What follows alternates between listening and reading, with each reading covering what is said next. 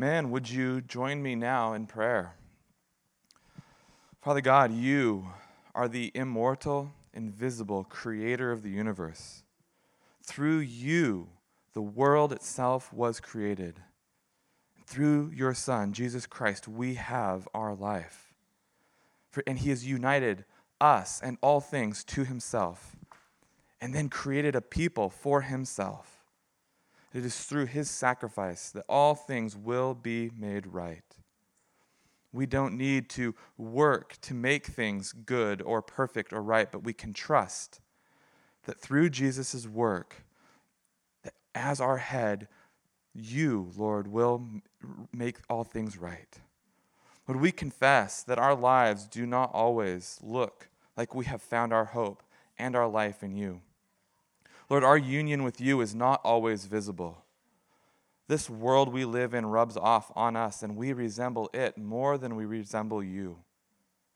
While we are called to be made more into your image, the image of the world has a great effect on us. Father God, we pray that we would continue to desire to be made into your image, that we would find our hope and our life in you.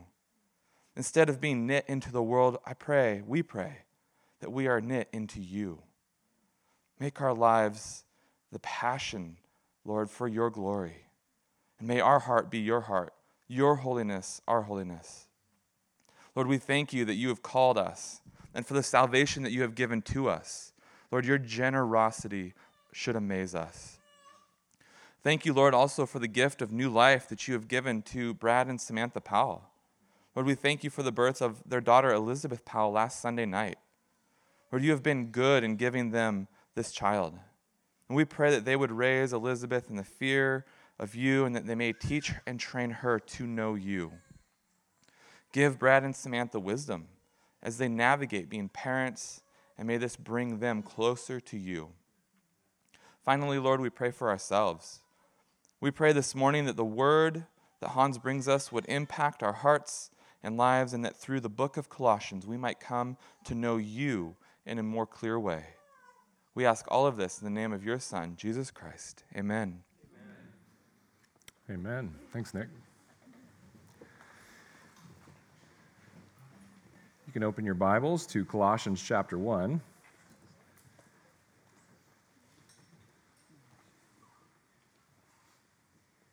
Colossians chapter 1, starting in verse 15.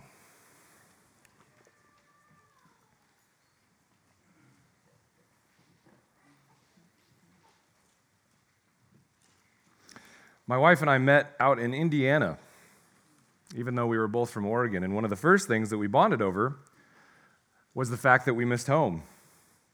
More specifically, we bonded over being homesick for what the Pacific Northwest brings. You see, when you grow up here, you become accustomed to the beauty that you get to see every day. In the house that I lived in during the last few years of high school, my backyard was Forest Park. Within Portland city limits, I could walk just up the hill behind my house and I could see elk crossing through the clearing. Out my front window, I could easily see four to five mountain peaks on a sunny day. In the Northwest, we have the majesty of nature right outside our front door. But when I went to school in the Midwest, I realized the great travesty of how much I took this for granted. Because the highest point of elevation there is, as one of my coaches said, the speed bump in the Kmart parking lot. I took for granted the amazing beauty and majesty of what was right around me. Many of you who've lived elsewhere, you know what I'm talking about. But then when I've gone purposefully to experience Mount Hood, or the Columbia River, or Mount St. Helens, or Multnomah Falls, when I'm standing there before them, I can't help but realize the unrivaled enormity. I can't help but realize their supremacy. When you see these enormous wonders of God's creation, we experience their superiority to all other comparable wonders. And that's what supremacy is it's the state or condition of being superior to all others in authority and power and in status. Think back, if you will, for a moment in your own memory of a time when you've come face to face with that kind of unrivaled supremacy, that enormity in your own life. Maybe a time when you had an experience of becoming so tiny that you almost disappeared, and where you instantly knew the enormity of God and His creation. Perhaps it drew you to the point of tears because you realized that you were part of something so much bigger, and there is one who is infinite in past and infinite in future. In 2007, when Kelly and I were able to go to Israel, Egypt, and Jordan, we toured through Petra and we were taken aback by the enormity of the canyon that we walked through to get into the city. We were blown away by the buildings carved in the red rock of the surrounding cliffs. But eclipsing all of this was the view that we gained as we hiked to the highest point of Petra. I was able to walk out to a rocky point overhanging a large drop off and stand looking at the various mountain peaks in the wilderness in front of me. And for a split moment, all of life ceased. Everything I knew became infinitesimally small. And I stood for a moment soaking in the enormity of the very wilderness that housed Israel for 40 years. In that moment, I experienced the majestic supremacy of the Almighty Creator God. The supremacy of the wilderness in front of me was unrivaled in its beauty, its vastness, and its enormity. And for those who have experienced Mount Everest or Yosemite or swam with blue whales, or those who have been privileged enough to go to space and see the enormity of the universe and the small stature of Earth in its midst, all these have seen and experienced the incomparable, the unrivaled, and the unparalleled. This is what it is to know and experience something that is supreme in its nature. Nothing else can compare. And this morning, dear friends, my prayer, as we read the Word of God through the letter to the Colossians, is that we will have a similar experience as we take in Christ's unrivaled supremacy. Christ's unrivaled supremacy. Last week in Colossians, we read and experienced the prayer of Paul for the church at Colossae, and by extension, every local church since. He prayed that they would be filled with the knowledge of God and of God's will, so that they might walk in a manner worthy of God and His holiness. Paul prayed that each of our brothers and sisters in the church and our brothers and sisters in the church across the world would know God deeply. To know God, though, how is that possible? For the word is clear that God the Father is spirit, and those that look upon the fullness of his nature are instantly destroyed by the piercing power of his holiness, purity, his supremacy. For it's the very nature of God that he is supreme. That's what makes him God, right? He is preeminent and the highest and greatest, the source of all in the universe. No other being can claim the same position or role. Well, today we will see that Paul now moves into what it is to know God. He understands this fact, and yet he says, You can know God. And he does so by drawing our attention to the one who perfectly characterizes all of the enormity of the Ancient of Days, and yet does so in a way where we are not destroyed, but rather we have been made new and been drawn into intimate relationship with him so that we are now constantly in his presence and while he is supreme, he has become our Savior and our friend. Unfortunately, the local church at Colossae had grown blind to the majesty of God in their midst. And rather than see the beauty of Christ that existed within God's word and within the local church, they had grown bored and moved on to other spiritual novelties. They were like a Pacific Northwesterner who becomes enamored with the minuscule while forgetting the majestic that surrounds them. And so Paul draws their eyes back to that which first drew them in the enormity and unrivaled supremacy of Christ. And the container in which Paul provides this beautiful truth is, in and of itself, unrivaled as well. Many believe this to be an early church poem or hymn meant to capture theology that could be embedded in the psyche of the early church, almost as a creed. And you will notice, for example, as we go through it, a repetitive rhythm that is meant to be poetic and the repetition of the structure using phrases such as by him, in him, through him, and for him. And this whole section, friends, it is about him, not about us. Praise God for that. But all of this only serves to show the beauty of the text as a container. The core of what Paul is doing is reminding the Colossians that when you have experienced the supremacy of Christ, there remains no other spiritual pursuit. You have reached the pinnacle. One's job is to simply sit at that point in the presence of his greatness and let it overwhelm us so that we might disappear. And all that remains is the beauty of Christ. To turn from Christ's unrivaled supremacy in pursuit of something else to experience spiritual fullness is simply foolishness. It's as if we were turning to abuse in order to know love, or to ugliness in order to understand beauty.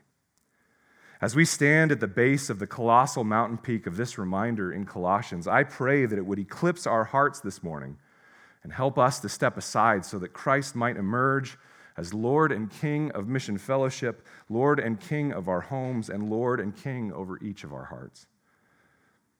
Let's begin now by reading our text in Colossians 1 15 through 23.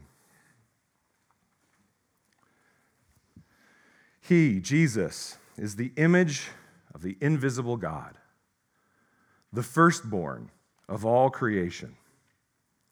For by him all things were created in heaven and on earth, visible and invisible, whether thrones or dominions or rulers or authorities.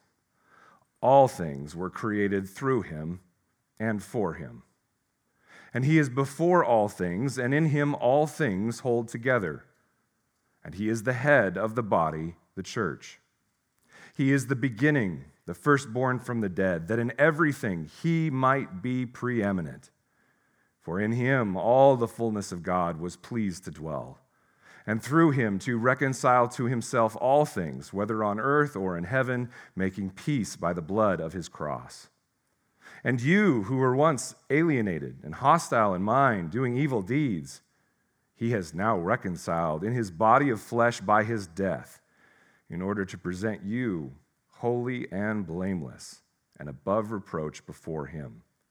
If indeed you continue in the faith, stable and steadfast, not shifting from the hope of the gospel that you heard, which has been proclaimed in all creation under heaven, and of which I, Paul, became a minister. This is the word of the Lord. Would you pray with me? Father God, as we stand before, as I said, this mountain peak, Lord, we see your enormity, we see your power. And Lord, it requires us to take a moment to pause and realize that we, that I, am a man of unclean lips, and we are a people of unclean lips. To even speak your word, knowing how little we have given you the primacy of our life, how little we have pointed to you as supreme in our life, Lord, it is sheer hypocrisy. Forgive us, Lord, that our lives do not speak to the truth we have just read. But help us, Lord, as people needy for your grace and your mercy and your strength. Help us as blind people looking to understand what is your supremacy.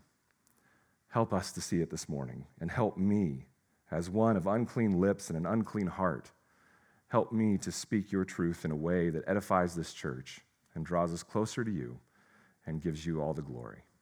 In Jesus' name, amen.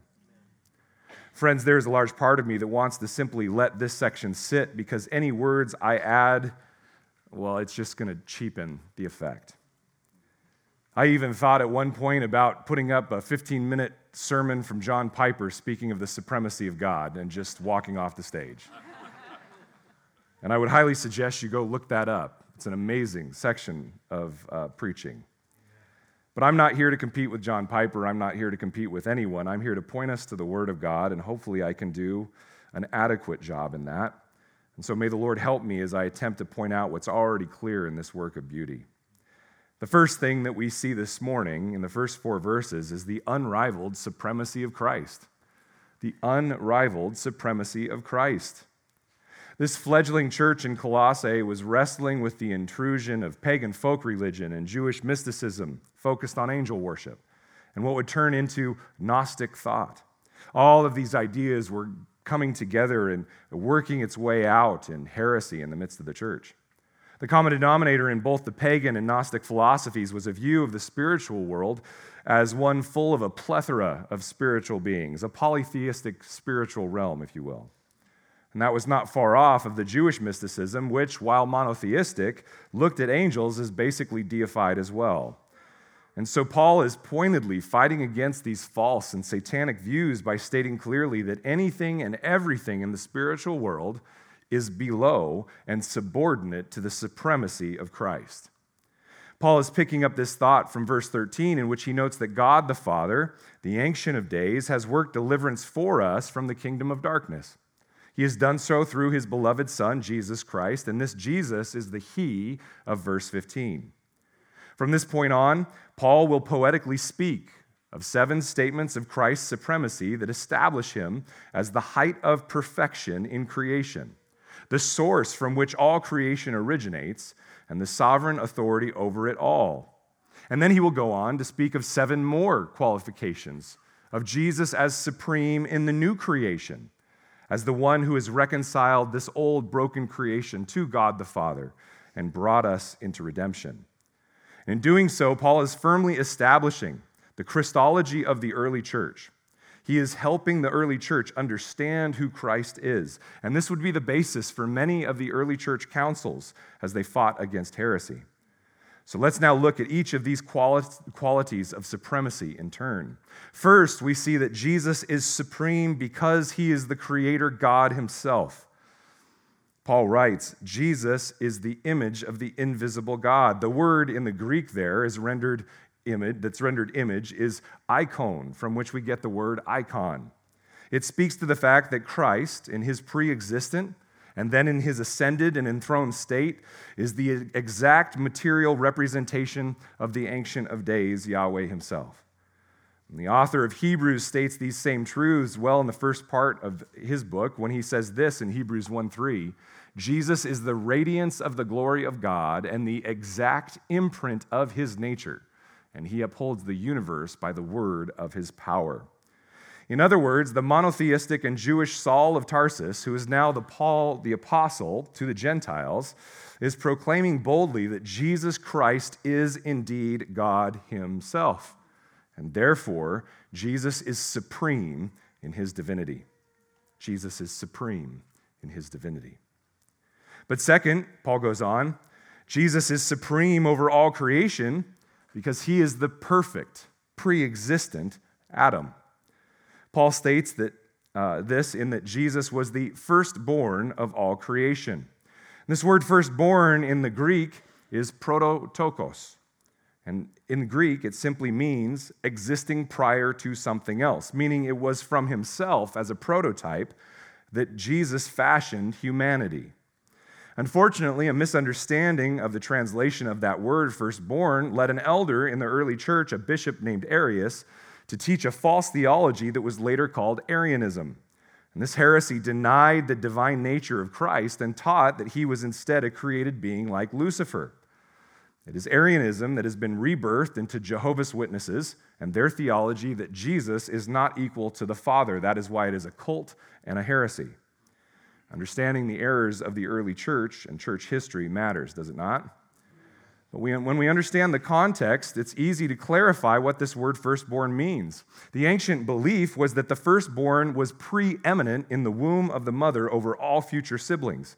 And it was tied heavily to the idea of inheritance laws and the fact that the firstborn son would be the head of the house, household should the father die.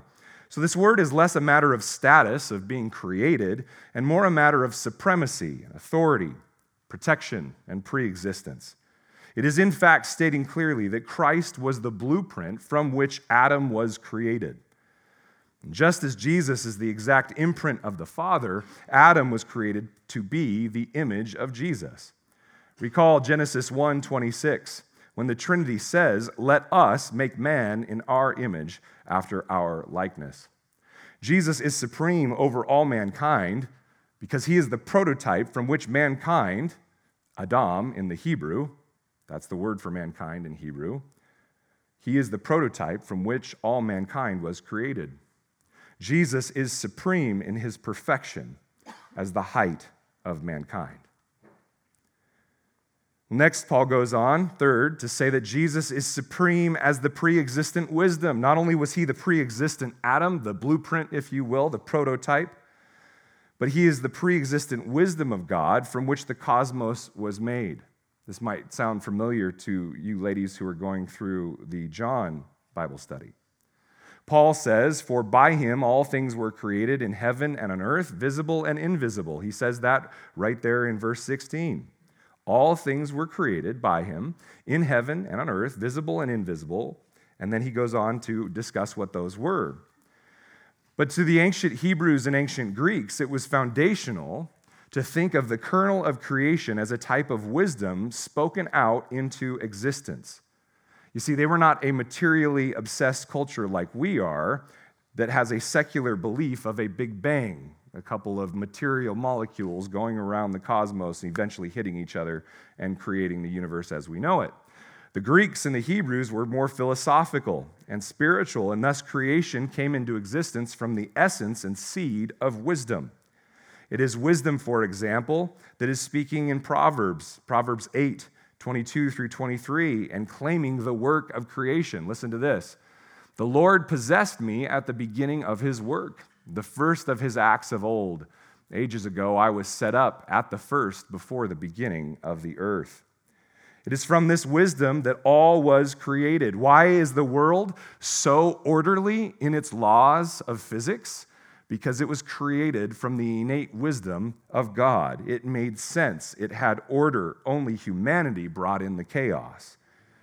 And it's the same idea that prompted the Apostle uh, John to say a similar statement about the Logos, the Word, in John chapter 1. In the beginning was the Word. In Greek, that's Logos. It means the kernel of thought, the motivation, the muse, if you will, from which all creation was made. And the Word was with God. The Logos was with God, and the Logos was God. This is speaking of Jesus Christ. He was in the beginning with God. All things were made through him, and without him was not anything made that was made. In him was life, and the life was the light of man. Very similar to what Paul is saying in Colossians. And notice the fullness language that Paul uses. He's using this word all, everything. It was all created through Christ. Christ is the embodiment of wisdom from which all creation was made the creation you can see with your eyes, and that which you cannot see, even at the molecular level, the material, the spiritual, the large and the small, everything originated out of the wisdom of God that is encapsulated in Jesus Christ. Jesus is supreme in his wisdom. Amen? Fourth, Paul goes on and says that Jesus is supreme in his pre existent sovereignty. Another way to say this is that he is the source from which the existence of his kingdom of the cosmos was originated. Paul says in verse 16 that by him all things were created, visible and invisible. And he goes on to say, whether thrones or dominions or rulers or authorities. In other words, Jesus is not just at the top of some spiritual hierarchy, and we can fill in underneath him with our, you know, other gods, so to speak, or other spiritual ideas. Uh, he is not uh, just there as the boss above everybody else, but Jesus is the beginning of all spiritual authority. Everyone answers to him, and from him all spiritual authority is distributed. Just as with mankind, there is no authority unless it is given from Christ. The state has no authority, elders have no authority, fathers and husbands have no authority unless it is given from Christ and unless Christ is the one empowering that authority. And this very much works with what has already been said in that he is the firstborn of all creation. I noted that this statement is one of authority. Paul is pulling from a well known psalm here, speaking of the authority of King David as the highest sovereign authority over the people of God. Would you turn with me to Psalm 89, and we'll see where Paul's pulling from here. Psalm 89, starting in verse 19.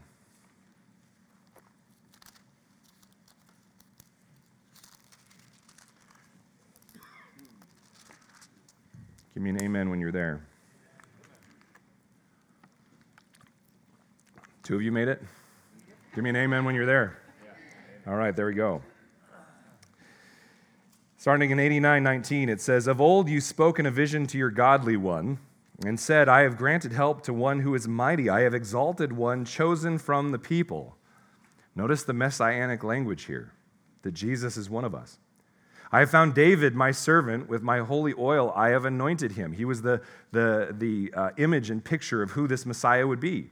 So that my hand shall be established with him, my arm also shall strengthen him. The enemy shall not outwin him. Well, wait a minute. Is this speaking of earthly David? I seem to remember a situation where the enemy outwitted him. Don't, don't you? Right? A little thing called Bathsheba Gate. Right? So, verse 22 the enemy shall not outwit him, the wicked shall not humble him. I will crush his foes before him and strike down those who hate him. My faithfulness and my steadfast love shall be with him, and in my name shall his horn be exalted. I will set his hand on the sea and his right hand on the rivers. He shall cry to me, You are my Father, my God, and the rock of my salvation. And I will make him the firstborn, meaning the highest of the kings of the earth. My steadfast love I will keep for him forever, and my covenant will stand firm for him. I will establish his offspring forever, and his throne as the days of the heavens. Friends, this is messianic. This is not speaking about earthly David, but this is picturing the messianic kingdom and the one who reigns over it. This messianic psalm is using the picture of David to speak of God's truly holy messianic king to come. It is the same king that is pictured in the vision of Daniel 7 as the Son of Man is brought and presented as ruler to the Ancient of Days. You guys remember this from a few, I don't know, a couple years ago when we did Daniel? Uh, Daniel 7 13 through 14. I saw in the night visions, and behold, with the clouds of heaven there came one like a Son of Man, and he came to the Ancient of Days, that's the Father God and was presented before him. And to him was given dominion and glory and a kingdom that all peoples, nations, and languages should serve him. His dominion is an everlasting dominion which shall not pass away, and his kingdom one that shall not be destroyed. Amen. These prophecies in the Psalms and in Daniel, these guarantees of hope and rejoicing and an unrivaled supreme authority, these have been fulfilled in Jesus Christ. Amen. The false teachers in Colossae wanted people to continue adding in deities and religious leaders and worship experiences to get spiritual fullness. But Paul points out that Jesus alone is supreme in his authority and sovereignty as King of kings and Lord of lords over all thrones on earth and in the heavenly realm. Jesus is supreme in his pre existent sovereignty. Well, back in Colossians, we see, fifth, that Jesus is supreme in purpose. Jesus is supreme in purpose. Notice Paul's next words at the end of verse 16 and into 17.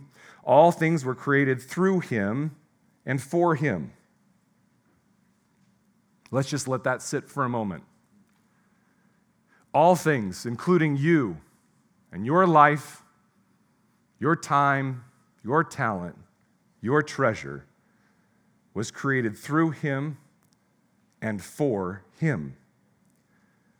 Brothers and sisters, what a freedom it is to realize that the purpose of all creation and the purpose of our own lives is not about my glory or my success or even my fulfillment. To chase after these things as if all creation was initiated for me is foolishness that will lead to destruction. So many of us lead selfish lives and then seem surprised at the end that we are unfulfilled. We are surprised as if creation did not accomplish what it was meant for, which was my happiness, right? But it can never accomplish that, ever, no matter how hard you try or how rich you get or how successful you are, because creation was not designed for your fulfillment. All of creation was made through and for the glory of Christ. He is the motivation behind creation, and He is the completion and fulfillment of creation. And when we adjust our lives to get into that vein of reality, all of a sudden everything makes sense. And life has purpose, and fulfillment comes easily. And this is what Paul captures so beautifully in his letter to the Ephesians that Janelle just read to us. A little earlier from that reading, he says this in Ephesians 1 9 through 10. He has been making known to us the mystery of his will, of God's will, according to his purpose. What is this? Which he set forth in Christ as a plan for the fullness of time. What is it? To unite all things in him, things in heaven and things on earth. How on earth do I read into that that God's purpose and plan is for me to have a good life? When I read that, I wonder how arrogant and narcissistic I am that I can read into God's word that his purpose for creation is for moi. Does that resonate with anyone in here? The exaltation of Jesus and his majesty is the reason for every molecule in existence. That is the reason for your life. That is the reason for my life. And the fulfillment of your life and mine and all of creation is found in His worship. And so Jesus is supreme in purpose, is He not? Well, sixth, Jesus is supreme in His infinite nature. Paul says in verse 17, He is before all things the Greek phrase is that he is pro panton. He is before the totality of all that exists. He is God who existed from time immemorial past and will exist into time immemorial future. He is supreme in his infinite nature. And finally, seventh, Paul says that Jesus is supreme in his current reign. He is supreme in his current reign. It was very much part of ancient thought that all protection and provision came from one's king. It was the king that held the kingdom together and kept it from destruction. If you look closely, we still think this about our presidents, and then we're shocked when chaos comes. In this vein of thought, Paul is proclaiming that Jesus alone is the one keeping all creation together. Notice what it says there all things were created through him and for him. And look at verse 17. He is before all things, and in him all things hold together. He is the one keeping creation from tearing itself apart in chaos. He alone is holding the chaos monster back and the adversary of God's creation at bay. He alone is holding humanity back from fully engaging its evil intent at destroying itself.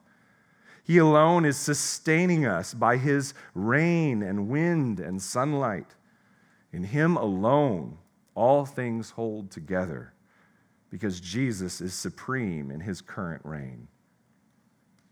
The unrivaled supremacy of Christ.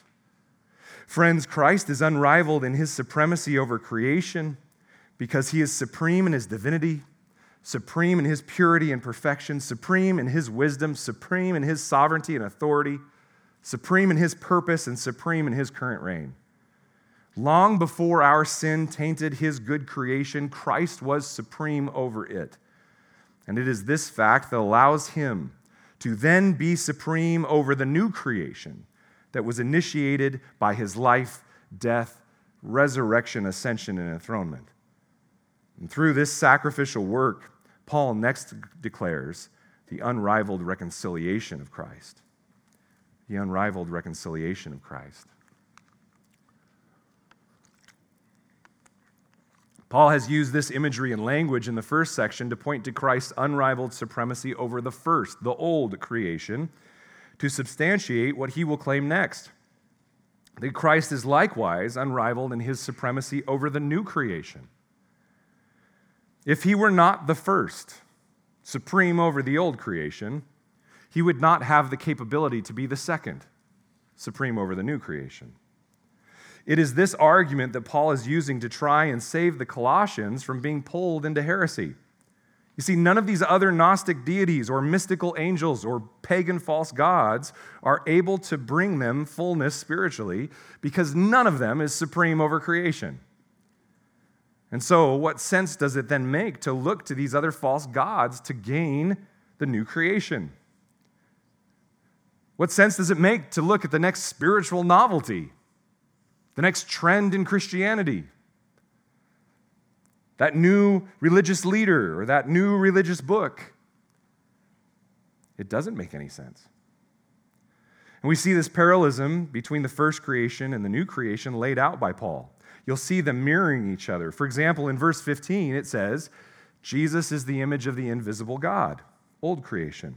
But then in verse 19, it says, He is the fullness of the Father uh, that dwells in exalted, the exalted Christ, the new creation. In verse 15, it says, He is the firstborn of all creation, the old creation. But then verse 18, it says, He is the firstborn of the dead, the resurrection, the new creation. In verse 17, He is before all things. In verse 18, it says, He is preeminent over all. In verse 16, all things were created in Him, both in heaven and on earth. And verse 19 and 20, all things were reconciled in Him, both in heaven and on earth. Paul is intentionally paralleling these to show he is supreme over the old creation and because of that, he can be supreme and is supreme over the new creation. And so here, Paul puts forth the parallel seven qualities of Christ's supremacy over the new creation, just as he did the seven qualities of Christ's supremacy over the old creation. This supremacy in the new creation is perfectly and sufficiently earned because of his sacrificial death on the cross. Let's look at each one of them now. First, Paul notes in verse 18 that Jesus is the head of the body, the church. He is supreme in his rule over the church. And this was a common metaphor in Paul's day as the Romans and Greek were used to the idea of a society as a, quote, body politic, end quote. It was made up of the members or citizens of that kingdom headed by the Caesar or the king. But this body headed by Christ and ruled through his word stands in stark contrast to the secular body ruled by an earthly leader and ruled through earthly laws. And if you look at chapter 2, 18 through 19 there in Colossians, the Colossians were taking this for granted that he was their head of the church. In 2, 18 through 19, it, it says that they were taking false doctrine and accepting it, and it was disconnecting them from the head. Look there at 18 and 19. He says, Let no one disqualify you, insisting on asceticism and worship of angels, going on in detail about visions, puffed up without reason by his sensuous mind and not holding fast to the head, from which the whole body, nourished and knit together through its joints and ligaments, grows with a growth that is from God. Friends, this is why if you go to a church or you look at a church or a, a sermon on TV and there is no mention of Christ as the head of that church, they are not part of the body. They are a false church because Christ is not their head. It was the same thing that Colossians was dealing with. This shows us that it is only when Christ is lifted up and honored as supreme that the church is nourished and united and grows in sanctification. We as elders can come up with whatever cool spiritual novelty or program or plan we want, but if Christ is not our head, this church will die. It will languish on the vine. Christ alone is supreme in his rule over the church. And we only, as a congregation, rule well in this church if we institute and follow the commands of our Lord and Supreme King, Jesus Christ. Well, secondly, Jesus is supreme in the new creation because he is the beginning of the resurrection of the dead. Paul uses the language of the firstborn again here. Notice it says uh, in verse 18, he is the head of the body of the church. He is the beginning, the firstborn from the dead. The firstborn from the dead. But again, this does not mean he did not exist and then was birthed into the new creation. Rather, he has always existed in his perfection, but through his death on the cross, he took on our sin and became one with the brokenness and rebellion of the first creation. And by his supreme power over all that exists, he was able to defeat sin, death, and hell, and rise from the dead, proving that he had defeated the kingdom of darkness. He is supreme as the first to resurrect into new eternal life. There had been those who resurrected, even in the Old Testament, but they died again. Jesus alone is the first to resurrect into new eternal life. And because of this position as first, Paul next says, third, that Jesus is preeminent in everything that emerges as part of the new creation. He says there in Colossians, He is the beginning, the firstborn from the dead, that in everything He might be preeminent. Friends, is He preeminent in everything in your life? Is He primary in everything in your life? If not, we are not operating in reality. Jesus is preeminent in everything that emerges as part of the new creation. In other words, he is the prototype, just as he was in the first creation over mankind. He is now the prototype over the new humanity that will emerge from the church age, ready for eternity future. And this was core to the Christology that Paul was trying to teach the early church that thought of Jesus as a human rabbi in the old order. No, he was more than that. He was the firstborn of a new order of redemption. Notice some of the things that Paul says in his other letters uh, that speak to this same idea. This is from Romans 8 29. For those whom he foreknew, he also predestined to be conformed to the image of his son. He's the prototype, in order that he might be the firstborn among many brothers. Notice what he says to the church at Corinth in 1 Corinthians 15 20. But in fact, Christ has been raised from the dead, the firstfruits of those who have fallen asleep. Friends, we can have hope in eternal life because what has been started will not be stopped.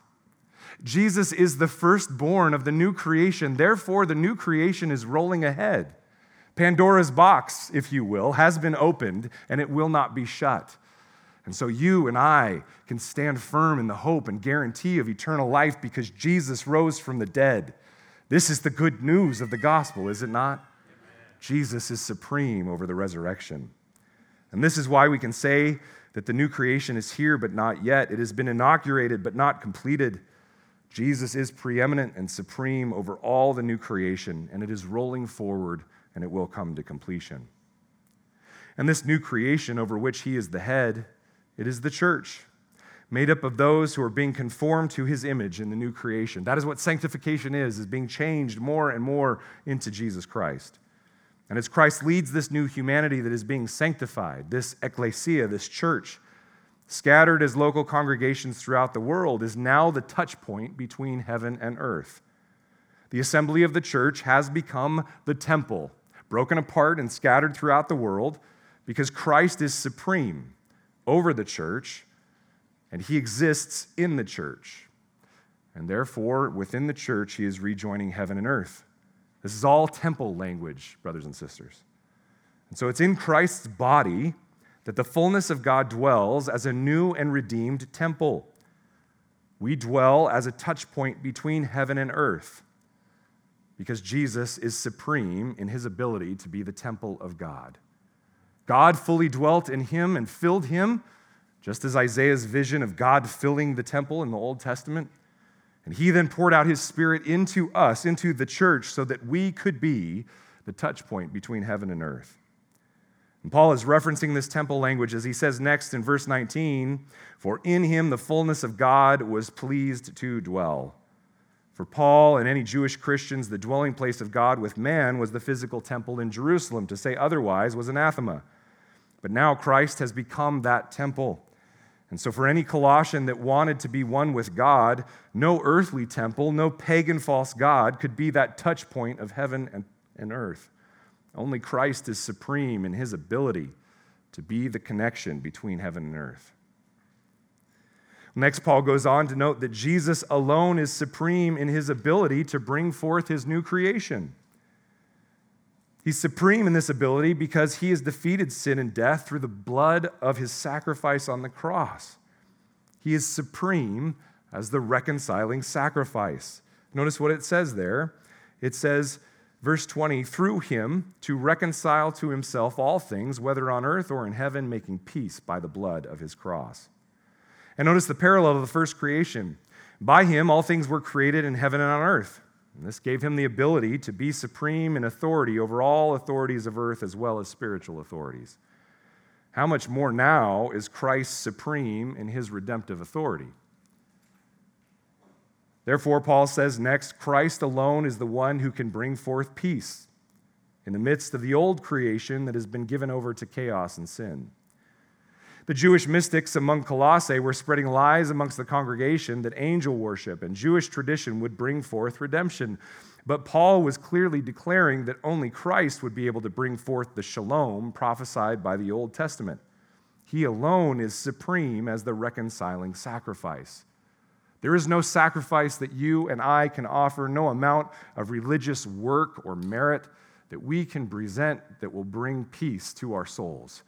Jesus alone is supreme as the reconciling sacrifice. Six, Paul states that Christ alone is able to overcome our hostility and rebellion that has exiled us from the presence of God. He says in verse 21 that we were alienated from God and hostile in mind towards Him, the result of which was evil deeds that broke His law.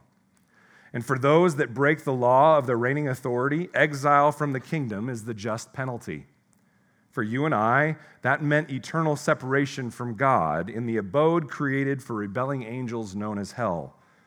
This was to be our eternal exile. But Christ was able to overcome our hostility toward God, where we attempted to rule and reign on our own. Christ took on our sin by way of his sacrificial death in our place. And in so doing, he was able to cancel the rightful decree that we be exiled from God. And we have been brought near now through the blood of Christ's atoning sacrifice. Christ alone is, his, is supreme in his ability to reconcile us when we instead deserved exile. And finally, seventh, Christ is supreme in his place as high priest to present us to God in the temple of his people, the church, as sanctified, holy, blameless, and above reproach. Take a look there. It says in verse 21 and you who once were alienated and hostile in mind, doing evil deeds, he is now reconciled in his body of flesh by his death, in order to present you holy and blameless and above reproach before him. Only the high priest could claim these qualities for his people on the day of atonement, in which he offered a purifying sacrifice for his people to Yahweh. And so, not only is Christ supreme as the temple in which the fullness of God is pleased to dwell, not only is he supreme in his place as the very sacrifice which cleanses us from our sins, but Christ is also the perfect, spotless high priest. He alone performs the very worship and intercession necessary so that we might draw near the Holy of Holies and bow before the very throne of the living God. He alone can accomplish this because he is supreme as high priest. In his redemption of old creation into new, Jesus has reclaimed the cosmos that has always been his. It was his in the beginning. We tainted it with our sin and rebellion, and he reclaimed it because he is supreme. Even your sin and even mine, even the whole body of sin, performed in hostility against him across all time and space, even that is not enough to remove his supremacy over the universe. No matter what you have done, no matter what has been done against you, Christ is greater. He is unrivaled in his supremacy. There is no other name under heaven given among men by which we must be saved. Friend, if you are here today and you do not know Christ as Lord, as King of your life, as supreme authority over your life, then you have a future eternity that is nothing but exile away from his loving presence in torment and terror, in a place that is meant for those who stand in eternal hostility against their God. I beg of you this morning to repent, to accept his loving invitation to call you near, to cover your sins with the blood of his cross, and to cleanse you from all unrighteousness. If that's you and you want to do that, we would love to talk with you. Any of the pastors would love to talk with you about what it is to follow Christ because there is no other spiritual answer. There is no other path up the mountain. Jesus alone is supreme. He is the only answer. No spiritual novelty, no spiritual trend or tradition comes even close. No spiritual program or worship experience or even a spiritual community will get you to that place of spiritual fulfillment. Christ alone is unrivaled in his supremacy and unrivaled in his ability to reconcile us to God. In Christ alone and among his people is the fullness of peace with God to be found. Friends, don't look past this. But Paul remembers that he is writing to a people who are tempted to find solace in something else, anything other than Christ. And so he finishes with a warning that can best be summed up as only the supreme Christ can hold you fast. Only the supreme Christ can hold you fast. Please read verse 23 with me. After stating the supremacy of Christ and stating the supremacy of his reconciliation, he says, If indeed, verse 23, you continue in the faith, stable and steadfast, not shifting from the hope of the gospel that you heard, which has been proclaimed in all creation under heaven, and of which I, Paul, became a minister. Paul has just clearly told the local assembly at Colossae that they have been made positionally holy and blameless through the sacrifice of Christ. But the inaugurated kingdom now is not the fullness of what is to come. And so every Christian who is holy in position before God needs to walk through sanctification to become equally holy in actuality, not just in position. If they do not persevere and continue enduring amidst the temptation and trial around them, they will not experience the reconciliation with the Father that Christ has won for them. And this warning, friends, still stands firmly for us. Does this mean that one who has been reconciled by God and adopted into his family can fall away? The answer is absolutely not. Friends, do you realize the lunacy of this text right here being used to back the opinion that we can lose our salvation? We just walked through eight verses, 14 qualities testifying to the supreme power of God. You think he can lose his own? No. Can a supreme God lose one of those that verse 13 says he has delivered from the domain of darkness and transferred into the kingdom of his beloved Son? The answer is no. And this is backed by even more evidence when Christ's people are called in 3:12 in Colossians the chosen ones. The word for the chosen ones in the Greek is elektoi, from which we get the word elect. One who is truly Christ's cannot be lost, cannot lose their salvation, and cannot fall away. But the very means by which Christ accomplishes that is through the connection point between his indwelling spirit and the warning of his word. Those who are his will heed this warning to not fall to the false theologies they are being fed. It will not give them license to do as they please. Instead, it will provide a holy fear that will keep them close to Christ and away from heresy. They will become stable or founded, founded, and so will we, and steadfast. Those that hear his warning will not shift from that which is truly our rock of foundation. What is that rock? It is the hope of the gospel of Christ's work, which Paul has detailed here so masterfully, and for which Paul has become a minister. Friends, we have unlocked and unpacked much of this, but Paul's message is simple Christ alone is supreme over all, and only in his sacrifice can reconciliation with God be achieved.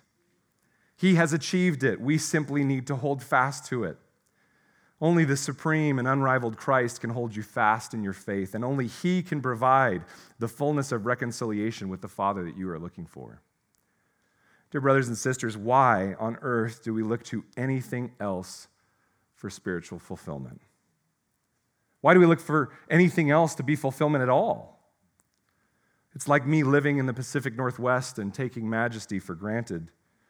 So much of our life is spent standing amidst the majesty of Christ's supremacy here among people that he has saved by his grace, and yet we take it as if it were nothing. We're constantly scrambling for something else to fill us and to fill our lives. And this is because so much of our Christianity is formed around the heresy that we are supreme as if the cosmos were initiated so I might have life, as if all history has come to its culmination in my story, as if all God's redemptive work was so that Christ might be honored to stand in my presence in eternity. As if the gathering is only provided so that I might be fed, I might feel better, as if the body of Christ exists for my love and my glory. As if the purpose of all existence is so that I might be successful, healthy, wealthy, and comfortable. Friends, how much of your Christianity is formed around the false idea that you are supreme? How much of that do you need to repent from today? Brothers and sisters, how desperately we need to sit at the base of this majestic and colossal truth that Christ alone is supreme. And all of creation is meant for one purpose, and that is to give him glory. To know Christ, to intimately know Christ and surrender your life to him is to know and testify and live in a way that reflects his supremacy. Is his supremacy unrivaled in your life, or are there things competing for that supremacy?